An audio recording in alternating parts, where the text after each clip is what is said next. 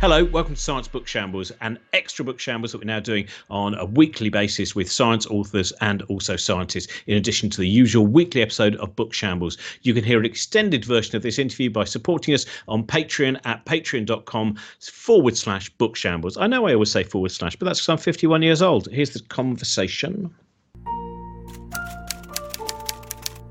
Welcome to Science Book Shambles. Producer Trent here. As Robin said at the start, if you can support us on Patreon, that is greatly appreciated. As another lockdown arrives here in the UK, Patreon really is uh, the only way we can keep Cosmic Shambles Network going and putting out all the podcasts and documentaries and live streams and everything else that we do and making most of that stuff available for free for everyone. We, uh, like everyone else in this industry, we've had hundreds of live shows uh, cancelled this year, which means uh, no income. So Patreon really is our lifeblood for the foreseeable.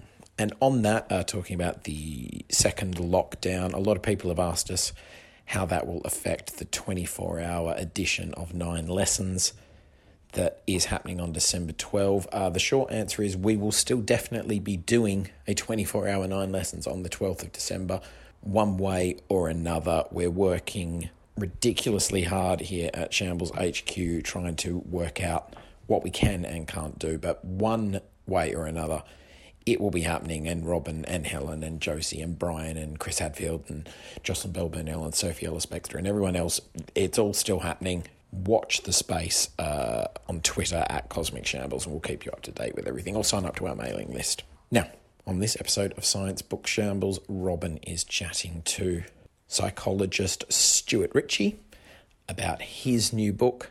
So here's the episode. Hope you enjoy. Now, the next person uh, that I'm talking to, so I think I first met at the Edinburgh Skeptics. I might be wrong, and since mm-hmm. then I've done various. Uh, did I, was it Edinburgh Skeptics? Stuart? It was. It was. Yeah, probably one of the festival events that, that they that they did. Um, that we both in, in one of these dingy uh, underground uh, uh, pubs in Edinburgh. Yeah, it was a dingy underground pub, very nice dingy underground pub, and uh, and then we did an- another couple of panels, and then of course we did uh, a, a, monkey cage up in Edinburgh as well.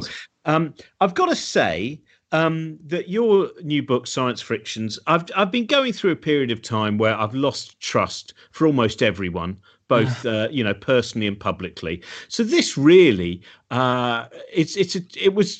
I have to admit, I was tremendously depressed at times reading this because, as as you and you do underline this in the book, this is we're looking at something which aims to be objective. Science we we hope is filled with that but as also we do know there are egos there. There are uh, grant applications. There are ted talks that people want to make. And this book looks at the problems of uh, some scientific research, the untrustworthiness of certain yeah. areas of scientific research. And I know that a lot of people who've read it have said it, you know, it, it's a very important book to write, but it's a it's a difficult. I mean, let's start off with with your personal. I mean, again, of course, I now have no trust for you. So anything you say, it's an interesting book because as I read the book, I'm still there thinking, well, why now do I trust Stuart? I've met him a couple yeah. of times in a dingy underground pub, you know. So it's it's it is an interesting book in terms of making even if you're reasonably skeptical, yeah. you suddenly look at your bookshelf and you go, well, yeah. that Stephen Jay Gould book now, I'm not entirely sure that remains relevant. Yeah, I mean, uh, uh yeah, I, you shouldn't trust uh, or, or, or, take uh, and take my word for it. Certainly, um, the whole book is trying to say that um, even the scientific journals that we rely on to to give us the information um, to give us the the accurate summary of what's been done in in, in, in research, the, the scientific record, are um, tainted by our kind of own human foibles, our own human biases, um, and sometimes like deliberate actual fraud that people are are you know are, it's not just a it's not just a kind of unconscious human problem it's it's actual deliberate fraud and that gets through into our scientific record a lot more often than we'd like to think and um, yeah I, I, certainly found it um, rather depressing while I was writing it although I think towards the end, uh, it makes there, there are some optimistic changes that we could make. But certainly, you, you, you think to yourself, my God, how did we get into this situation where, you know, the, the, the institution, as you said, that we rely on to be most objective and that has the potential to be most objective um, is, is, is so biased? Well, let's start off with you know, the the story kind of begins to some extent ten years ago, with a piece of research that that you and a few others saw, and and you were skeptical of the results. So, can you tell us a little bit? It's, it's Daryl Bem's research, wasn't That's it? right. Which, which Yeah. kind of is, is almost the starting point. Yeah, it, it was a starting point for me, and it was it was in it was among the things that started off what we now call the replication crisis, which you know we could talk about. But so he, um, Daryl Bem, who's a professor at Cornell University, so you know very very uh, well respected social psychologist. Um, published this paper in the Journal of Personality and Social Psychology, which is a really prestigious place to get your research published if you're a psychologist. It's a you know very mainstream journal, and it was about psychic powers. It was about parapsychology. It was about how um, the undergraduates that he brought into his lab uh, to to do experiments could actually predict the future, kind of using this um, un- unconscious psychic powers that they had. So there's various different experiments that he that he did. I think there were nine experiments in the paper, um, but the, the the one that we were the one that we uh, were most kind of interested in because it had a really big effect. Like it was a it was a you know almost like a noticeable effect. Um, uh, uh, he got people in, showed them a list of words on the screen one at a time, uh, just just random, just random words. Uh, then they had to do a memory test, so they just had to remember as many of those words as they could, just type them into the computer. And then after the memory test, they were shown words again, uh, half of the words uh, that they had that they had previously seen. The computer randomly selected half of them, showed them again, and then that's the end of the experiment. And what he showed in this experiment, or claimed in the in the in the paper, had happened was that the words that they were about to see, so the words that they they saw a second time, were uh, were were remembered better. So that is, um, like I say in the book, you it's like you study for an exam, and then you sit the exam, and then afterwards you go home and you just read the textbook again, and that somehow that extra second reading somehow winds its way back in time to help you uh, uh, sit the help you do, get a better uh, exam result, which is kind of mind blowing uh, when you think about it. And that is, you know, that's a published part of the scientific literature that that, that experiment, um, along with several other ones, including um, some even more bizarre ones about being able to sense porn being uh, shown to you in the future and and and, and things like that.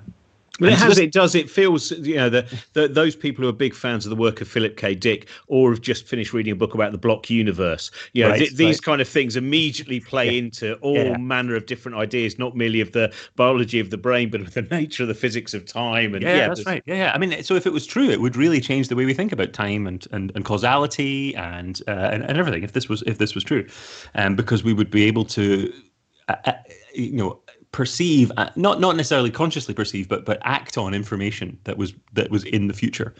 So um, we. Uh, that being uh, Richard Wiseman and uh, Chris French and uh, so so uh, my psychologist colleagues thought this was somewhat uh, uh, uh, odd, and so we thought we'd run a replication study of it. We ran exactly the same experiment. I ran it in Edinburgh, um, Richard in Hertfordshire, and um, Chris at Goldsmiths, um, and we ran the same experiment with exactly the same number of people, exactly the same setup on the computer, and so on. And we found nothing. We found no psychic parapsychological effect at all. The people remembered the words that they were about to see just as well as the ones they had they, they were not, they were not about to see. So there was no kind of backward time thing.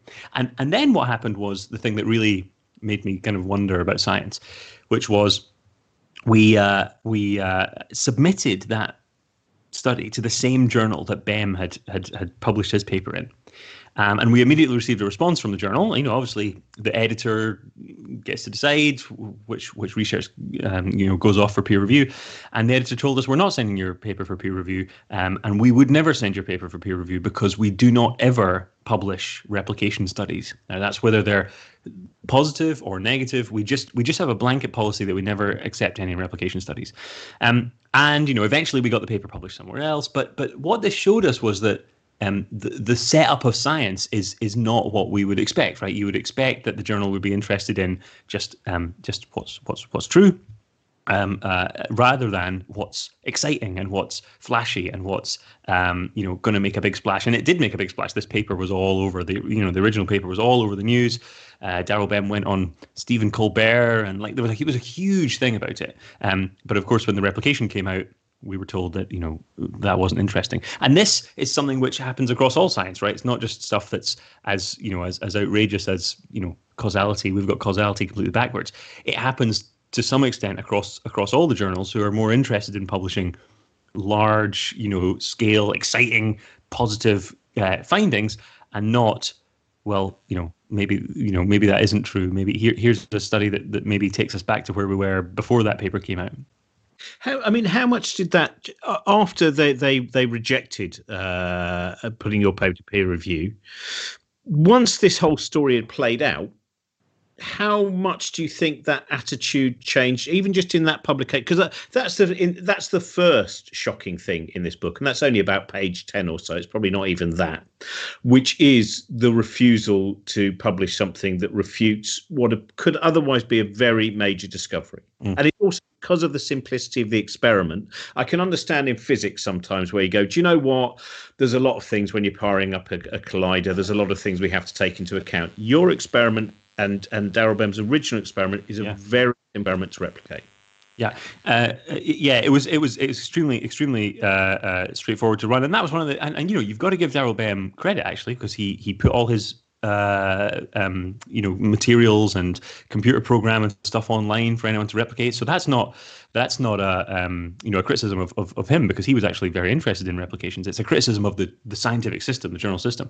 Um, and you know you, you you asked about how that's changed. Well, that specific journal, I'm very pleased to say now that's that's the Journal of Personality and Social Psychology. Now on their website, I, I think this was you know in the last maybe three years or something they've now got a thing that says we encourage you to submit replication studies, and I think that is um, feels like a personal victory for for one for one for one for one thing, but also it, it's a um, it's a it's an indication that things are changing to some extent. Now, of course, that's just one journal, and you know there are some journals, lots of other journals that are kind of coming on board with that and changing the way they, uh, um, you know, have their policies set out on their websites. But um, yeah, it's a it's a um, that has now changed so that, that people are now much more interested in replication studies. But I think it's it's because of that paper and it's because of the you know the reaction that that paper had, along with a few other things that happened around about that time. That's 2011, 2012, that really made people think, oh God, our, our the system we've been working in you know um, in psychology uh, is really not working. And then people realize, well, actually, these lessons don't just apply to psychology; they apply to you know science more generally. And that's you know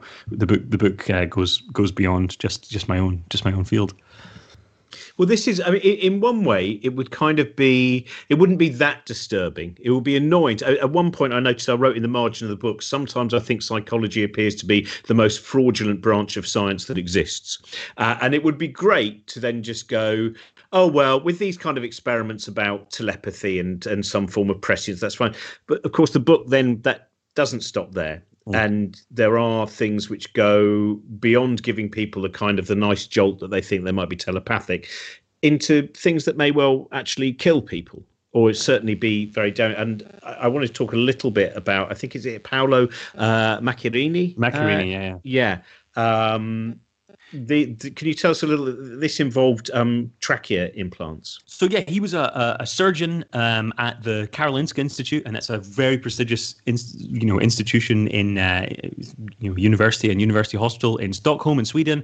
Um, it's the place that they decide the Nobel Prize. So you get your call from Stockholm when you win the Nobel Prize in in, in medicine or physiology, um, and it's uh, uh, they had a you know petition of professors from that university who wanted to employ this up and coming star surgeon Paolo Macchiarini, um, and he was doing um, windpipe transplants. Uh, and you know the big thing in transplant medicine, the big problem is is immune rejection. Right, you you give someone a transplant of someone else's organ, and it's rejected by their immune system. Uh, uh, that happens with you know skin grafts or a- any kind of transplant.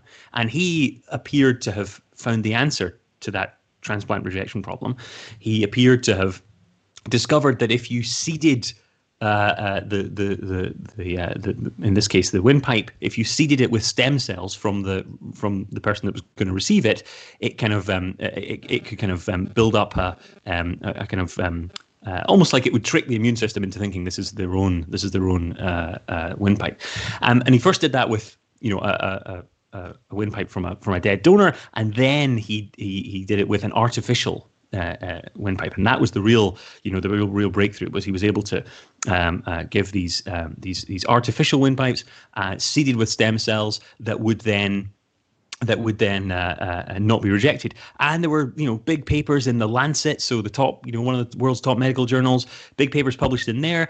Um, big papers uh, in um, uh, in kind of biomaterials research and, and so on, um, saying that these were really successful experiments and that he was really, you know, pushing the boundaries of of, of medicine. Um, and then it turned out that actually the patients were uh, were dying, and the patients were uh, he, he was writing their you know the, about their medical records in the in the in the papers as if these were really successful experiments. But the doctors that were actually dealing with the patients were saying, "Wait a minute."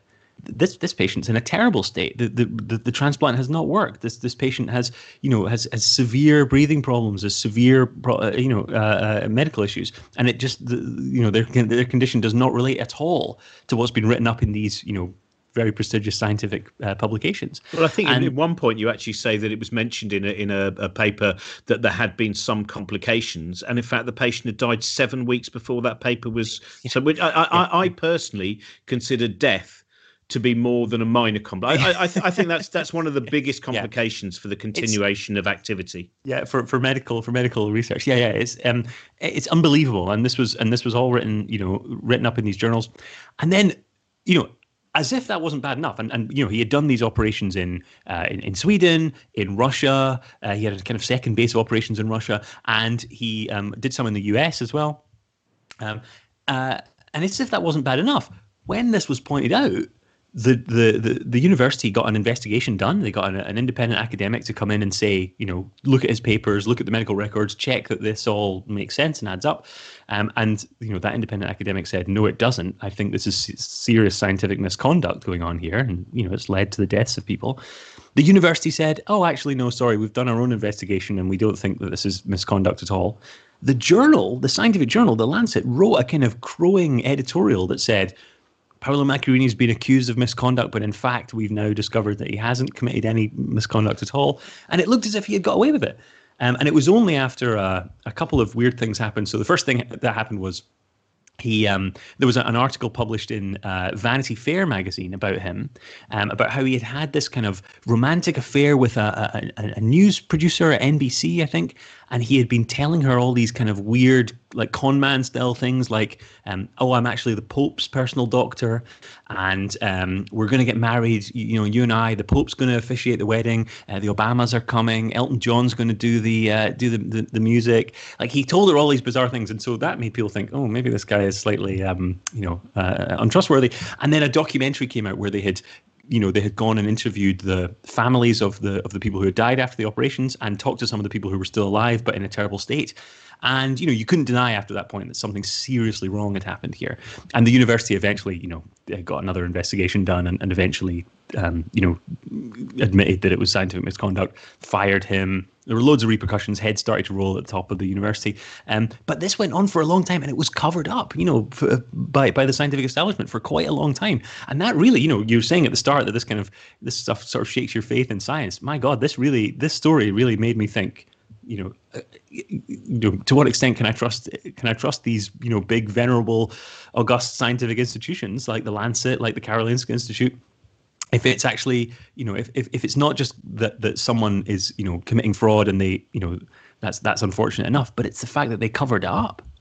Here are the, the times that this worries me it, well on many different fronts but but one of them is you know having a lot of conversations. Yesterday was another busy day with con- conspiracy theorists and they you know they'll show you all these different kind of graphs and diagrams to show you the level of evil of, of bill gates. Unfortunately yeah. it, it you know one of the dangers you discover if you do become a billionaire you know i wouldn't wish it on anyone. Well okay fair no one of the dangers seems to be that if at any point you show any form of uh, actual altruism that's far more dangerous than merely being uh, greedy and utterly duplicitous. You know, so so you end up with this, and now the problem is that when you read a book like this, it is it will also because people will cherry pick the information. Now that that's the bit that worries me is how how does someone like me who is not a scientist who doesn't have the uh, you know how am I able to offer people who have bought into what I do personally believe are very often conspiracy theories and are ill founded you know, the more we know about how, and and that becomes a, a, an enormous problem, doesn't it? And we know this from journalism as well. We know this from politics. You know it from genetics as well, which is, mm-hmm. you know, there will be, you know, Robert Plomin or whatever will write a book with many different ideas in it, but there will be one idea that is removed yeah. and then placed in the in the newspaper column and placed in, you know, in education advisors' hands and all of those different things. How do we battle it when we're not actually within science itself? Yeah, it's really it's really tricky, and I have had uh, since the book came out lots of very strange emails from people with those kind of diagrams that you're talking about about Bill Gates and uh, uh, and and and about climate science and about vaccines and uh, my goodness uh, it really does when you when you publish something like this your email becomes you know uh, uh an interesting place for a few a few months. Um, uh, yeah I, I think you know the argument I, w- I would make is the fact that there are people out there who do you know um, uh, uh, espouse conspiracy theories and who uh, are anti-science um, you know uh, people like you know this the, the classic creationist or anti-vaxxer or whatever um, it just means that scientists have to raise their standards. We as scientists have to have to stop doing the stuff I'm talking about in the book like hyping up our research in the in the press. Uh, um, you know, what I talk about uh, is you know scientists writing press releases themselves, which which they often do, um, which then don't stand up and get and get uh, you know debunked and, and, and attacked and so on, um, and just putting stuff out into the world that's not fully backed up by the data, but but you know you're a scientist saying it is is such a terrible idea.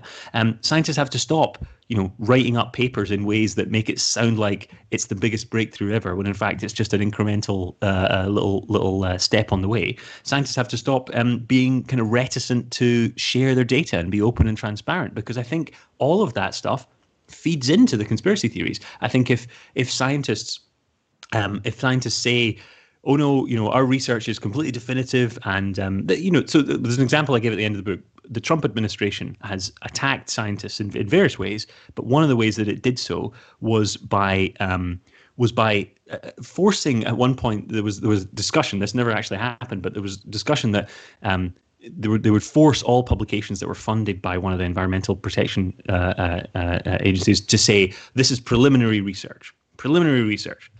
And of course, the reason that they did that was that they would they wanted people to go, ah, well, you know, these scientists, it's all just preliminary. I can just believe whatever I want. Scientists, some scientists responded to that by saying, no, no, our research is final. Uh, every every paper that's published is, you know, a definitive statement and so on. I think that's a really bad idea because I think that's not how science works. And I think the way that we push back against conspiracy theories, anti-science people, you know, politics, uh, people, politicians with an anti-science agenda, is is by being 100% open and transparent about the limitations of what we're doing. I think a lot of the problem is that people have this idealized view of science, um, uh, and so whenever they discover that there's one slight problem with it, they think, "Oh well, the whole thing can just just fall to bits." Um, you saw that in the climate gate situation, where there were a few weird emails from um, from climate scientists uh, that came out, and everyone thought, "Oh well, oh my God, there must be a huge conspiracy to to make up the results of, on, on on climate change."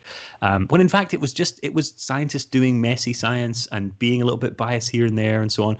So, uh, kind of in an ironic way, the stuff that I'm talking about, you know, about biases and so on, are are, are really bad, but they're a part of the the inherent process of science, and they're a part of the messy reality of science. And I think if we keep uh, one of the big problems I'm talking about is that scientists want to uh, uh, uh, give this image to the world of this amazing pristine process where we we thought of all these things beforehand and then we just went to the data and there they were. Uh, um, you know we've come up with this amazing hypothesis and sure enough it's been shown to be correct. And all the kind of warts and all stuff about you know results that don't quite make sense or are a bit ambiguous or don't quite follow the story get kind of get kind of um, uh, uh, you know lost in in in that in that um, lovely shiny image and I think if we start showing a bit of the warts and all stuff, we start saying, look, we predicted this, but it didn't happen.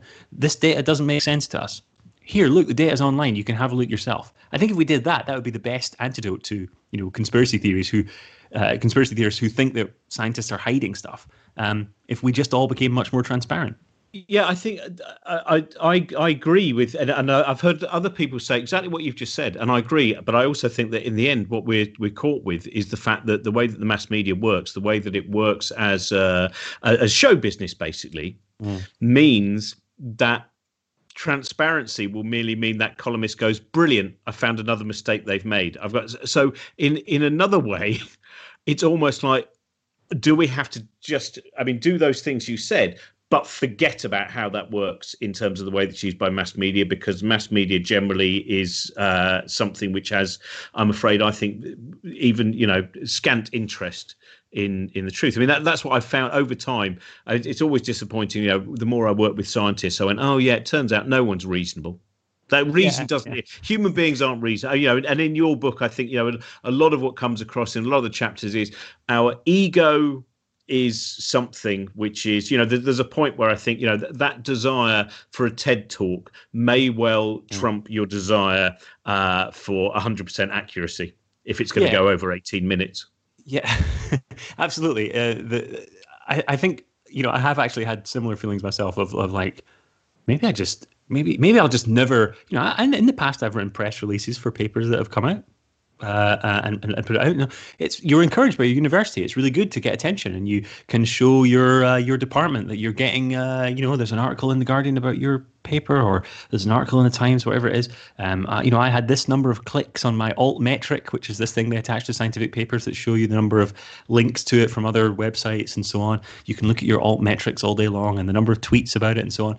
Um, I, I actually have kind of just changed the way you know changed the way I think about it. I, I can't ever see myself being interested in writing a press release again about a paper, um, just because the number of just because of the, the number of ways that things are misinterpreted, and uh, you cannot possibly, as you say, you cannot possibly. Um, uh, uh, uh fully explain everything in, in, in, in a press release, whether it's a press release or a TED talk. You can't possibly fully explain all the caveats, and there always are caveats um, to to any research. And the problem is, of course, that the research that's that people are most interested in in the in the media is stuff that impinges to some degree on the culture war, right? Um, is stuff about are there differences between men and women? Or you know is this something is it nature or nurture?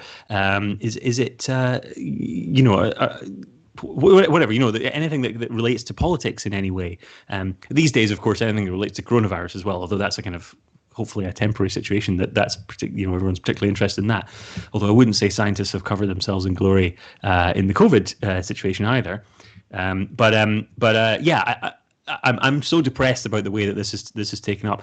But but you know the important point I, I, I wanted to make in the book was this is not just it's not just the fault of of of the media and journalists and so on. Although you know they can get things terribly wrong. It's the fault of scientists largely too, and not just writing press releases, but also writing you know popular books that are full of again, not necessarily lies or made up stuff or even stuff that's that's um that's fundamentally wrong, but just stuff that's that's uh, oversimplified or exaggerated or catastrophized in some way. One of the examples I give is that book Why We Sleep, uh, which is a huge bestseller, and I see it in every single uh, bookshop uh, I, I, walk past. Um, remember when we used to go to airports? I remember airports. Uh, you used to see it in all the airport bookshops. Um, it was everywhere, and um, I'm sure that the fundamental message of that book is true. Sleeping is important. Sleeping is really, you know, having more sleep is good uh, and, and, and, and associated with lots of healthy things. But if you look into the actual way that it's described in the in the in the in the book, it's it's exaggerated beyond the evidence. There are kind of correlation causation errors in there where you know correlational studies are interpreted as if they were experiments. Um, there are uh, there are sort of omissions of important data that, that kind of go against the, the picture a little bit, and it's part of what I was talking about you know a moment ago about making it everything look much more simple and, and easy to understand, and that's part of the media landscape, I guess, is you want you want there to be a, a strong you know easy to understand message. Um, and I just think to myself, you know, we should be we should know better. Scientists should know better. This is written by a professor, you know, uh, uh, at um, one of the University of California universities. I think I can't remember which one. Um, you know, th- this is a, this is a, a really a really um, this is something we should be doing better. We're scientists. We're supposed to be the ones that are that are as good as you know as objective as it's possible to be. Um, but that's just not happening. And um, yeah, I don't know. I don't really have an answer. I just, See, I, I think, yeah, I mean, that, that's the, I suppose what I find myself is that I'm, I'm increasingly reading books about uh, myth and, uh, you know, kind of books of a more Fortean bent and re- returning to books about witchcraft and demonology. Mm-hmm. And I think I'm almost more content with that because there is a problem where th- there's a bit of me which says, do you know what? Science should just be for scientists if you oh. say which is and that that's that worries me because it's not an idea that I like uh, but it is an idea that I go, the more that I hear where you go, well, do you know what, that's a shortcut. And that's kind of removed one of the other papers, which kind of all of that yeah. thing. Go, well, at least if I read something that is starting from a, a point of utter nonsense. I know it remains utter nonsense. Yeah. So let yeah. me just read about all of these different, you know, the angry Norse sky gods and yeah, uh, yeah. you know the, your book may well be the reason that I end up going back to human sacrifice. Um, by the way, if you want to cheer yourself up after reading science frictions, then read Thomas Hardy's Tess of the d'Urbervilles. Um, the uh, but it is no, I think it's a very good, but you know th- that's the thing is it, it, it it's disturbing, and that's very often a good thing. Mm. Uh, uh, my final question, really, I suppose, is that how do we because of course sometimes it is very important. As you also mentioned in this book there are certain medical practices which are not nearly as weighted on evidence as we might imagine. And these may well be practices that you know w- will affect us or affect people that we know when they're being treated. Um, how do we educate ourselves when we can find out that something like the lancet may well you know have upset and a lot of these what previously people would have thought as, as rigorous journals and and perhaps the most trustworthy sources nevertheless they also very often have feet of clay. Yeah i think i think um, one of the things that's underrated uh, uh, i think is is is what's being kind of now described as post publication peer review. Like normally peer review happens you know in in secret at the journal. The journal organizes it, sends the paper out to people, they get their reviews back, and so on. And you go through the whole process of peer review. But I think what's been increasingly happening these days, and and particularly by the way with um, with kind of COVID nineteen related papers, because everyone's talking about it all the time. Um, is post publication peer review. So the paper gets discussed on Twitter. The paper gets discussed um, on websites like um, like like PubPeer. There are organizations like the uh, the Science Media Center who go out and ask sci- other scientists what they think.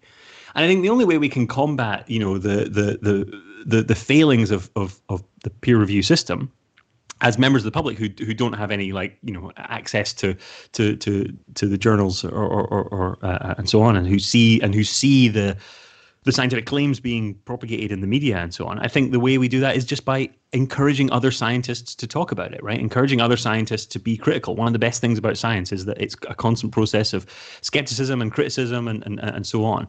And that I think is being lost somewhat when as I said, you know, the first, the, the, the, main part of the criticism happens behind closed doors, so you never see it. Um, and also, scientists are kind of really reluctant to share their data and so on.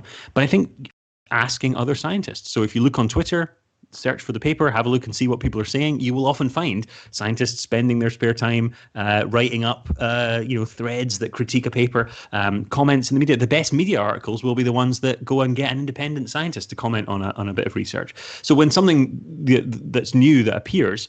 Um, you know, you can often find people talking about it, and, and you'll get a, you know, sometimes you'll get a rather uneducated perspective from like random anonymous conspiracy trolls, but also sometimes you'll get a good perspective from other scientists. So I think that's the advice I would give: is is don't um, take the, the word of the paper for it. Go out and go out and uh, and see what other people are saying.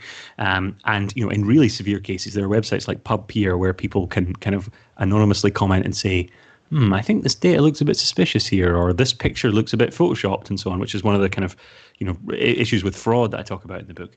Um, uh, that's one thing, but I think we can also all put pressure on um, on on media to stop hyping up articles and put pressure on scientists to stop um, writing press releases that hype up their, their, their research.